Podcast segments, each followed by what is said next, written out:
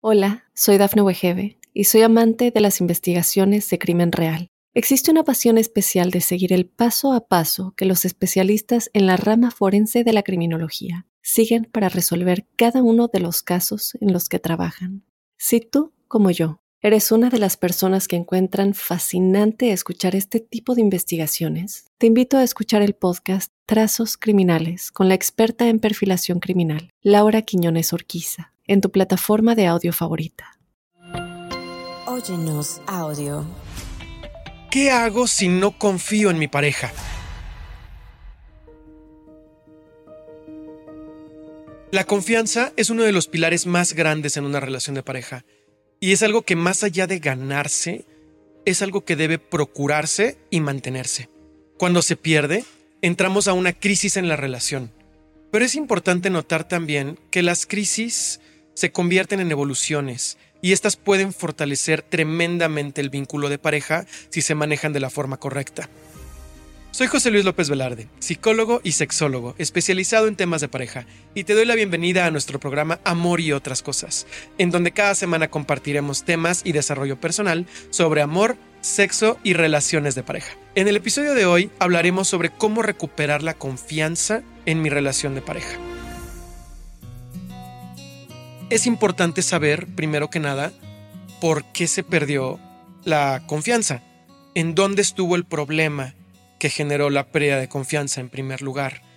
Y aquí uno de los conceptos claros que te quiero decir es que la confianza, y esto a lo mejor apúntalo, la confianza no es que la otra persona haga lo que tú quieres que haga o que la otra persona haga lo que dijo que iba a hacer o que la otra persona haga lo que tú quieres que haga. La confianza es la congruencia de la otra persona con sus acciones y con sus pensamientos y con quién es. O sea, tú vas a, tú no confías en que el otro haga lo que te dijo que va a hacer. Tú confías en que el otro haga lo que sabes que va a hacer en relación con quién es. En relación con quién es. Y aquí te voy a, te voy a contar una, una historia que creo que es muy importante para el tema de la confianza. Está un río y hay una tortuga que está caminando en las orillas del río. Y de repente empieza a llover, llueve un poco más, sube algo el río y a la mitad del río hay una piedra y en esta piedra hay un alacrán que se quedó atorado. Y de repente el alacrán se empieza a preocupar porque va subiendo el agua y, se va a morir. Entonces le pide ayuda a una rana que está ahí cerca y está la tortuga también ahí cerca. Y el alacrán le pide ayuda. Ay, ayúdenme, necesito llegar al otro lado del río porque si no me ayudan me van a matar, me voy a morir, me voy a ahogar. Por favor, ayúdenme. Y en eso se queda la tortuga y la rana. Y la rana se acerca y dice, oye, es que si yo te ayudo me vas a picar y me, me vas a matar. Si si yo te ayudo, tienes que prometerme y tengo que confiar en que si te pongo en mi espalda, por favor no me piques porque nos vamos a morir los dos. Y el alacrán le dice, sí, no te preocupes, confía en mí. Claro que sí, yo no te voy a hacer nada, confía en mí. Yo me puedo poner en tu espalda y me llevas a la orilla y vamos a estar bien. Ok, perfecto, voy a confiar en ti, ¿eh? Sí, no hay problema, confía en mí. Se acerca la rana, se sube el alacrán a la espalda de la rana, empiezan a nadar en el camino y en el camino el alacrán le pica a la rana en la espalda. Y la rana dice, pero, pero ¿por qué me picas si nos vamos a morir los dos? Si yo te dije que, iba a confiar en ti, ¿cómo traicionas mi confianza? ¿Cómo haces esto si nos vamos a morir los dos?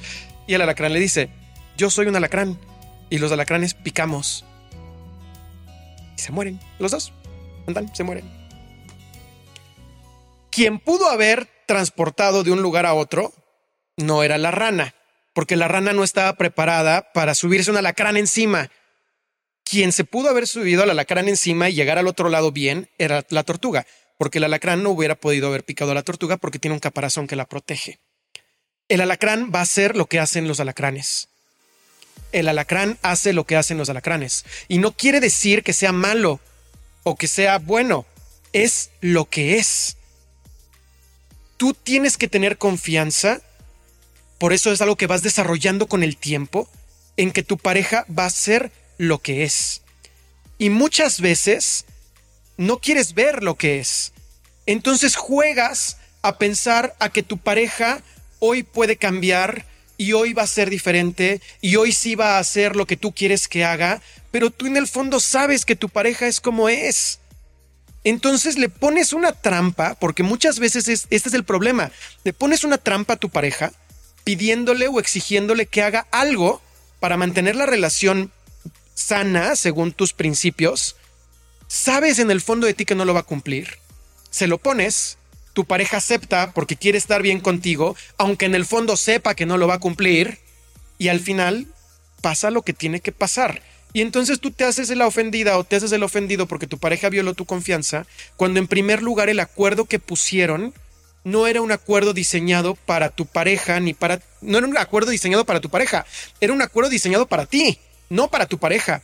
Pero tu pareja no tenía la confianza o no tiene la madurez emocional para decirte que no está de acuerdo, porque tiene miedo a tu reacción. O sea, si yo como alacrán te digo, oye rana, pues es que la verdad es que sí te voy a picar, ¿por qué mejor no convences a la tortuga que, me, que nos ayude? No, porque yo tengo miedo de que la tortuga no me quiera ayudar y la única que vino es la rana, pues que me suba la rana, porque tengo miedo que me vaya a decir que no si le digo la verdad. Yo no le puedo decir la verdad a la rana, porque si le digo la verdad, entonces no me va a ayudar. A lo mejor yo le pico, pero alcanzo a llegar porque ya me lleva a la mitad del camino. Necesitamos un contexto en donde los dos participantes puedan ser total y completamente honestos el uno con el otro. Porque si no hay honestidad en la comunicación, cuando se hacen estos acuerdos que después rompen la confianza, el problema no está en quien rompió el vínculo. A veces, a veces sí, pero muchas otras veces el problema está en que la negociación ya tenía trampa. La negociación ya tenía trampa. Es como decirle al alcohólico, oye, yo sé que eres alcohólico y sé que te cuesta mucho trabajo, pero voy a confiar en ti. Vas a trabajar de barman aquí hoy en la noche y por favor no tomes nada. Voy a poner toda mi confianza en ti. No, no, no la vayas a romper. Y luego te enojas porque toma. No. Tenemos nosotros que entender quién es el otro profundamente. ¿Quién soy yo profundamente? Antes de poner los acuerdos. Y una vez que se ponen los acuerdos, tenemos los dos que reconocer que esos acuerdos están sujetos a modificaciones con el tiempo. Si nosotros no entendemos esto primero, hacemos culpable a quien violó la promesa cuando nosotros también somos responsables de haber puesto esas condiciones en ese lugar. Si nosotros entendemos nuestra responsabilidad de haber puesto las condiciones de tal forma que fallaron, entonces no es solamente el que tuvo la falla al violar la promesa, sino yo tengo también una responsabilidad importante en haber puesto condiciones deficientes. Yo también armé condiciones deficientes. Por eso se rompió la confianza, por eso se violó el acuerdo, porque las condiciones no eran realistas, ni para mi pareja ni para mí. Y a lo mejor muy en el fondo de mí yo también lo sabía, pero no lo quise escuchar. Alguien podría decir con esta metáfora que la rana tenía ganas de ahogarse. La rana se quería morir. Por eso fue a echarse al alacrán encima.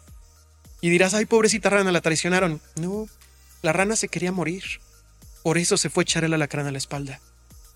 Regresando del corte, te voy a decir cómo podemos repararlo. Hola, soy Dafne Wegebe y soy amante de las investigaciones de crimen real. Existe una pasión especial de seguir el paso a paso que los especialistas en la rama forense de la criminología siguen para resolver cada uno de los casos en los que trabajan. Si tú, como yo, eres una de las personas que encuentran fascinante escuchar este tipo de investigaciones, te invito a escuchar el podcast Trazos Criminales con la experta en perfilación criminal, Laura Quiñones Orquiza, en tu plataforma de audio favorita. ya pasó. Tuvieron acuerdos, los acuerdos se rompieron, eso genera una falta de confianza en mi pareja para los siguientes acuerdos. Eso ya sucedió. Por eso es que no tienes confianza. Y aquí hago un pequeño paréntesis. Tú podrías no tener confianza en tu pareja no porque se violó un acuerdo en tu pareja, sino porque alguien en tu vida pasada violó un acuerdo importante contigo y entonces le estás cobrando la factura a tu pareja actual. Alguien te fue infiel y tú crees que tu pareja te va a ser infiel y no tienes confianza. pero no es por nada que tu pareja haya hecho, es por algo que te hicieron a ti en tu relación anterior, o porque tu papá le fue infiel a tu mamá, o porque tu mamá abandonó a tu papá, o porque lo que sea que haya ocurrido en tu vida anterior. Si fuera el caso, que ahorita estoy hablando de los casos de pareja, pero si fuera un caso individual, porque esos casos también existen, no tienes otro mecanismo más que ir a terapia. No hay de otra, porque le estás cobrando a tu pareja una factura que no le corresponde. Ahora, si tu pareja estuviera debidamente capacitada, entrenada y trabajada en desarrollo personal al grado de que sea capaz de facilitar tu desarrollo, entonces te vas a dar cuenta que tu pareja sí puede contribuir a que tú tengas menos desconfianza, aunque tu pareja no haya hecho nada para violarla en primer lugar. Sea, eso sí es posible, pero requieres estar con alguien que haya tenido un trabajo personal profundo. Cerrando ese paréntesis, se violó la confianza entre ustedes dos de alguna forma. ¿Cómo recuperas esa confianza? Generas nuevos acuerdos mucho más pequeñitos, mucho, mucho, mucho, mucho más pequeños, que sí se puedan cumplir. Y no aceptas un sí por respuesta a los acuerdos, a menos que se haga en diferentes etapas, que se haga en dos o en tres etapas. Es decir, vamos a poner el ejemplo por excelencia de la falta de confianza, la infidelidad. Estás con tu pareja, ustedes acuerdan que van a tener una relación monógama, uno de los dos en el fondo dice, ¡ay! Ah, pues vamos a ver si la libro. La otra persona sabe que había un historial, a lo mejor. De todas maneras dicen que la van a tener, tienen el acuerdo tácito de que no van a hablar con nadie, no van a coquetear con nadie, y de repente ella coquetea con otros hombres a través por mensajes de texto. Aunque sea más común que lo hagan los hombres, porque es más común, vamos a utilizar este ejemplo de este otro lado en este momento. Ella agarra y coquetea con otros hombres por mensaje y la descubren y se rompe la confianza. Si ella estaba coqueteando con otros hombres es porque no estaba de acuerdo desde un principio que eso estuviera absolutamente prohibido, entonces decidió hacerlo y lo escondió. Ahora la conversación ya no es a partir de ahora ya nunca más vas a volver a coquetear con ningún otro hombre y no vas a volver a ver a nadie y nadie se te va a antojar y nadie... Ya eso se va a cancelar a partir de ahora. Porque ella lo va a aceptar por miedo a perder la relación de pareja y los dos saben que eso no se va a cumplir. Porque ya no se cumplió la primera vez. ¿Por qué se iba a cumplir la segunda? Si no ha habido un cambio de circunstancias no han cambiado el contexto de pareja, no ha cambiado el contexto de comunicación, no ha cambiado las herramientas emocionales que cada quien tenga, no ha cambiado nada. Simplemente la cacharon, pero realmente no había no hay ningún cambio en la estructura de la pareja. Volver a pedir lo mismo es una receta para el fracaso. Tendríamos que bajar la barra, bajar la barra considerablemente y decirle, a ver, ¿quieres estar conmigo? O sea, ¿quieres tener una relación de pareja conmigo? o quieres tener libertad para conocer otras personas? O sea, yo solamente quiero saber si yo soy el más importante en tu vida. Podrás tener otras personas que te interesen, pero quiero saber en este momento de la conversación, mientras tomamos terapia, mientras trabajamos, mientras construimos la confianza, mientras todo lo que quieras, en este momento de la conversación, quiero saber si yo soy el más importante para ti y si puedo tener confianza en que yo soy el más importante para ti. El más. Si esa respuesta es sí, entonces nosotros vamos a esperar a tener otra conversación igual por un sí de nuevo, probablemente en dos semanas. O sea, no nos vamos a quedar con el primer sí, porque el primer sí está dado en un contexto probablemente muy emocional, probablemente de mucha presión, probablemente en donde ella se siente intimidada porque sabe que se equivocó, porque violó un acuerdo. Entonces va a decir que sí. Pero si te dice que sí, y le das dos semanas y vuelves a tener la conversación y te vuelve a decir que sí, y pasan dos semanas y vuelves a tener la conversación y te vuelve a decir que sí, entonces tú puedes empezar a construir la confianza sobre ese primer pedazo de la conversación. Ese primer pedazo. Ahora ese primer pedazo se tendría que ir expandiendo hasta donde los dos estén cómodos. O sea, no hasta que se eliminen por completo lo que no te gusta, porque a lo mejor a tu pareja le gusta tenerlo ahí.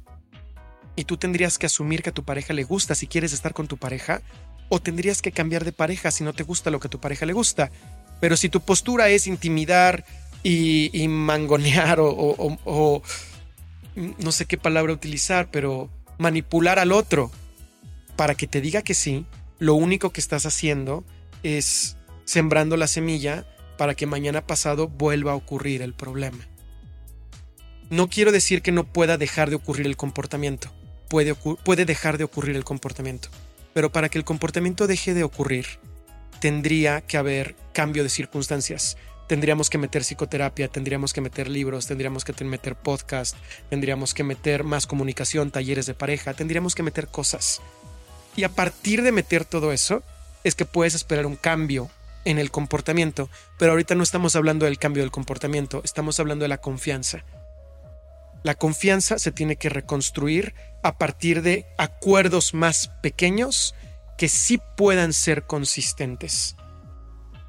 Que sí puedan ser consistentes. Entonces tú podrías decirle a tu pareja, ok, te voy a pedir que todos los días, antes de irte a dormir, te tomes un tiempo para hablarme por teléfono y me digas por qué soy yo el hombre más importante en tu vida.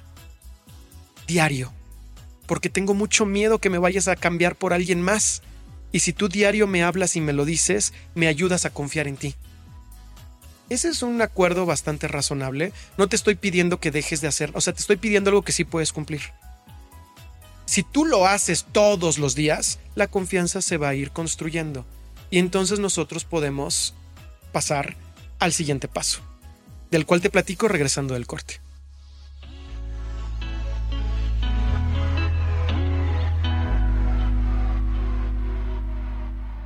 Hola, soy Dafne Wegebe y soy amante de las investigaciones de crimen real. Existe una pasión especial de seguir el paso a paso que los especialistas en la rama forense de la criminología siguen para resolver cada uno de los casos en los que trabajan.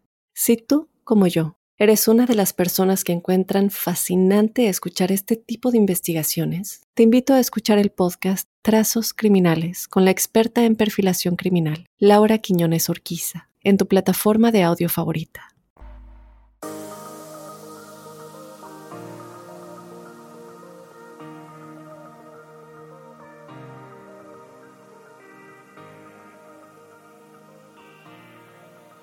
Si a la par que vas teniendo estos pequeños rituales que van construyendo confianza, no metes todo esto que yo te platiqué de la terapia y los libros y los cursos y los talleres, etcétera, tendrías que hacerte a la idea que va a haber recaídas. Las va a haber porque no hay herramientas nuevas. Y tienes que saber también que tomando terapia y tomando talleres y, leyendo libros y escuchando podcasts y haciendo todo lo que tienes que hacer, es altamente probable que también haya recaídas. Es muy probable.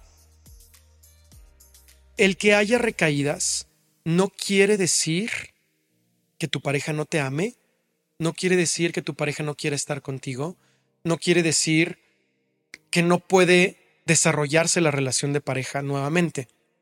Sí puede, es solo que la recaída es parte del proceso. Es parte del proceso. Porque tenemos o tu pareja tiene, y mira, ahorita a lo mejor lo, lo tomas más personal si estamos hablando de infidelidad, pero la confianza se puede violar porque yo te digo cuánto dinero tengo y resulta que tengo más. O porque yo te digo que no quiero ver a tu familia porque me peleé con uno de ellos y resulta que fue al revés, que o, alguna otra persona de la familia me dijo cosas muy agresivas y yo no, yo no confío en ti porque sé que vas a ir a hacer un pleito y no te lo quiero compartir, entonces te guardo cosas. O sea, puede ocurrir un montón de cosas en la relación de pareja que rompen la confianza. Un montón, lo que sea. Lo que sea, no nada más infidelidad, hay muchas cosas. Pero sea lo que sea que haya ocurrido, es altamente probable que en algún momento vaya a haber una recaída. Y tú tienes que considerar esta recaída. Si te enteraste de la recaída, porque aquí esto es lo valioso. Si te enteraste de la recaída, entonces vamos bien vamos bien, porque quiere decir que tu pareja tiene más confianza de compartirte que le está costando trabajo hacer el cambio que es mejor para la pareja. Vamos bien. O sea, mal que no te enteres y que tú creas, ah, no, ya cambió, ya nunca volvió a pasar. Ay, de verdad, nunca jamás volvió a decirte una mentira, nunca jamás volvió a hacer algo que no debía de haber hecho, nunca jamás, o sea, por favor, por favor, es altamente probable, altísimamente probable que ocurriera. No en todos los casos, pero si ocurre y te lo dice, entonces tienes una, una base mucho más sólida para seguir construyendo tu relación de pareja, porque es más fácil, a lo mejor nada más te comparte la, la fantasía que tiene, ya no pasó nada, pero te comparte que le cuesta muchísimo trabajo que no pase nada eso cuenta como una mini recaída y eso nosotros podemos utilizarlo para seguir construyendo valores y seguir construyendo herramientas y seguir construyendo la relación de pareja. Esa comunicación es lo que nosotros estamos buscando. Y antes de cerrar la conversación de hoy, te quiero platicar otra historia, otro cuento que seguramente lo he, compartido en otra ocasión, porque creo que es muy valioso y esta metáfora creo que ayuda en muchísimos escenarios. Y es sobre un pájaro que está cansado porque ya voló durante mucho tiempo, y va y se para en una rama en un árbol a descansar. La rama se rompe. El pájaro vuelve a volar y se para en la rama de al lado. La rama se vuelve a romper, vuelve a volar y se para en la de al lado. Hasta que llega una rama que lo sostiene y puede descansar. Y no importa qué tan cansado está, si se vuelve a romper, va a volver a volar, va a buscar otra. Y no importa cuántas se rompan, va a buscar otra y en algún momento va a encontrar la que lo detenga. La verdadera confianza sí hay que depositarla en los demás y la más profunda es la que depositas en ti mismo de que vas a estar bien pase lo que pase. Es ahí donde tiene que estar tu confianza, en que tú vas a estar bien pase lo que pase. Porque si resulta que te recargas en alguien y se rompe, no importa. Puedes volar porque tienes alas, porque eres un pájaro, porque tienes herramientas y puedes posarte en otro lado. Y si se vuelve a romper, lo vuelves a hacer. Tu confianza no está en que la rama te detenga, tu confianza está en que tus alas vuelan. Ahí es donde está tu confianza, en que tus alas vuelan, no en que la rama no se rompe. Y con tu pareja tendría que ser similar o igual tú tendrías que tener absoluta confianza de que vas a estar bien. Pase lo que pase con tu pareja, vas a estar bien. Y eso te va a ayudar si tú sabes que estás bien y ves que tu pareja le está costando trabajo hacer cambios en su vida para estar bien contigo, vas a acompañarla y vas a estar con ella desde la empatía, desde la autoestima, desde el amor, desde el entendimiento, y no desde la exigencia de tú tienes que ser diferente para poder estar conmigo. De tú ya me dijiste que vas a arreglar tus problemas de alimentación, y ya me dijiste que vas a comer, y ya me dijiste que vas a dejar de vomitar, y yo ya estoy cansado, y yo ya estoy harto de que no podamos ir a eventos sociales en donde no comes nada y donde la gente te señala y la gente me pregunta si estás bien, y yo ya no puedo vivir con eso y quiero confiar en que vas a cambiar lo que ella necesita no es que le digas eso.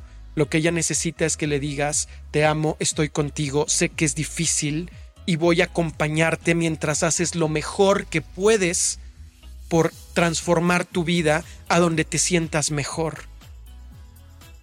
Eso es muy diferente absolutamente diferente. Y el segundo camino solamente se puede dar si tienes autoestima y si tienes confianza en que tú vas a estar bien, pase lo que pase. Entonces tienes tanta confianza y tienes tanta autoestima que puedes dársela a ella que la necesita mientras transforma su mente y su corazón y sus emociones para poder comer y para poder sentir que eso no va a destruir su cuerpo y no va a destruir su autoestima y no va a destruir su imagen con los demás.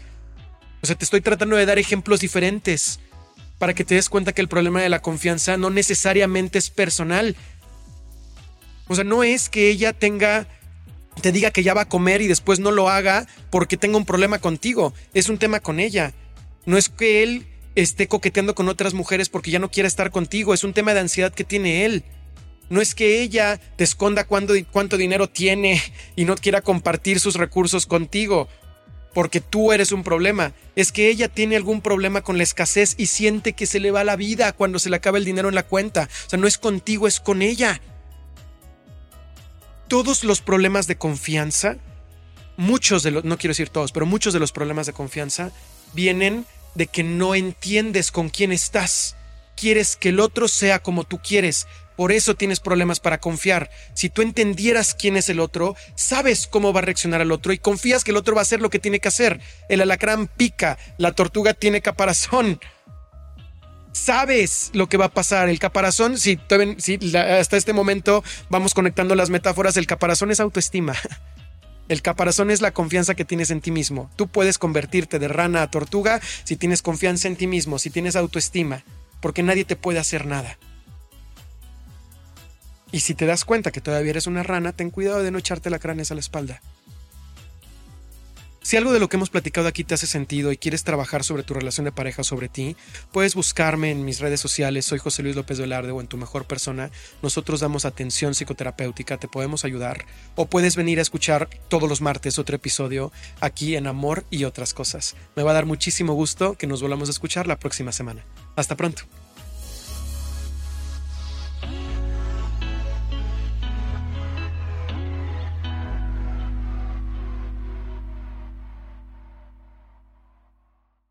Hola, soy Dafne Wegebe y soy amante de las investigaciones de crimen real. Existe una pasión especial de seguir el paso a paso que los especialistas en la rama forense de la criminología siguen para resolver cada uno de los casos en los que trabajan. Si tú, como yo, eres una de las personas que encuentran fascinante escuchar este tipo de investigaciones, te invito a escuchar el podcast Trazos Criminales con la experta en perfilación criminal, Laura Quiñones Orquiza en tu plataforma de audio favorita.